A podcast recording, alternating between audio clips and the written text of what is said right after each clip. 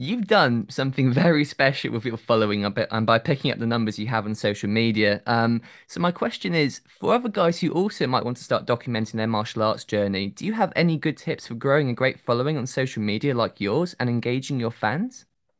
Yeah, so that's such a multi-level question, right? Because Sure. when I first started, it was totally different because there's honestly like a pre-COVID and post-COVID with like social media and how people are utilizing it to ideally make a living, right? Because like, are you asking how do I like build my personal brand to make a living off of it, or how am I able to just build a following, right? Because there's so many people who have a big following, but what are you doing with it, right? Are you just Mm. building a following for the sake of building a following and having the vanity metrics of seeing, feeling like an important person, or are you're actually utilizing that to create a business out of it or change people's lives through it or actually do some type of impact, right? So, in that regard, I think the most important thing to do is first find out who you are. That's like the most important thing, right? And be able to communicate that through social media and try to be authentic and don't like focus on all these like tactics and strategies, but just show up and be consistent. If there's one thing that is rooted in every aspect of life, is like if you're just consistent with it, you'll eventually get good at it, right? And so just constantly showing up uh before like I think I've made a Facebook post on my Muay Thai guy Facebook page every single day for the past 10 years. And I don't think that's an exaggeration at all. It's probably twice a day in the past 10 years. I've emailed my my fans uh, at least once a week for the past X amount of years.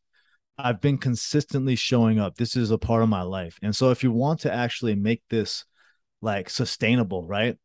You kind of have to let it take over your life in a way. It's it sounds kind of crazy when I'm saying it like that and when I'm actually vocalizing it, but you have to really immerse yourself in this shit. And you also have to learn how to actually leverage your social media following, your fan base to to make a living off of it. Cause I see so many fighters, it's sad because they have so many followers and stuff, but I know Muay Thai, you don't make money, man. You just don't make money in Muay Thai. It's not a lucrative sport. You don't get into it to make money. So you have to either be top level, like 1%, like in MMA standards, like a Conor McGregor or a Floyd Mayweather to make like that kind of money. But everyone thinks you're like making money as a fighter, but there is, it's really hard to make a living. And so if you want to, uh, like, take the martial arts route and become a fighter or become someone who is able to make a living based off whatever they want, then you really just have to be consistent, show up for yourself, show up for the people who are supporting you,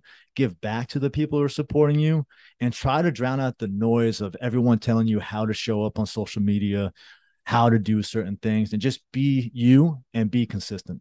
So much of that noise isn't there out there at the moment. And um, yeah, I just want to prove a point as well to a few people here too, from what you just said. Um, so many people think that just because they've outputted, you know, daily content for a couple of months and they're not really seeing the results and stuff, or even, you know, a year or something like this, and they're not seeing the correct numbers. I just want to prove the point. So, Sean, how long do you think you've been outputting this content on Instagram, YouTube? How long do you think that's been going on for, and how have you managed to stay so consistent with it for that long? Uh, years for sure. Uh, for Facebook, I think I started 12 years ago.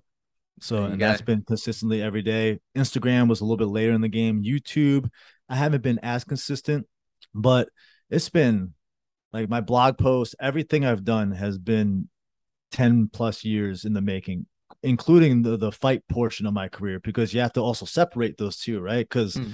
fighting is not really a game, right? I actually just read about a death of a fighter in uh, Thailand from a brain injury, right? And so you can't like take it lightly either. And so it really just is evolved about like going all in and feeling it is also important to feel like you have uh, some type of support system around you, people around you who kind of at least believe in you. Because when I first started, man, and probably when a, a lot of people first start, I'm sure the same goes with you. Oh, you're starting a podcast. That's like cute, right? Like good luck, right? Yeah. Like everyone's doing it now or whatever it is. Like you need people who are actually believing in you. And so I was very fortunate to have my wife uh, throughout pretty much this entire journey and my family. And so I don't know where I'm going with this exactly, but it, essentially, I've been at it for years. And if you want to really make something of this, you just got to commit. I, like I was saying when I had my third fight, I I remember the moment I decided like this was what I'm gonna do. Was it easy? No, hell fucking no. You know, Yeah. I I lost fights. I broke my arm. I've been knocked out. Uh, I've had plenty of business uh, failures as well, losing tens of thousands of dollars, uh, having retreats go wrong, having all these things go wrong that make me really question: Is this the right way?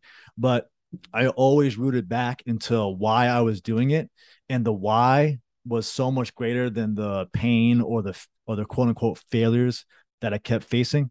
And so I guess now speaking a little bit more uh, about your question, I think it really just comes down to like figuring out why are you even doing this and why do you want to be doing this? A lot of people skip out on like the vision work and trying to figure out the direction of your life.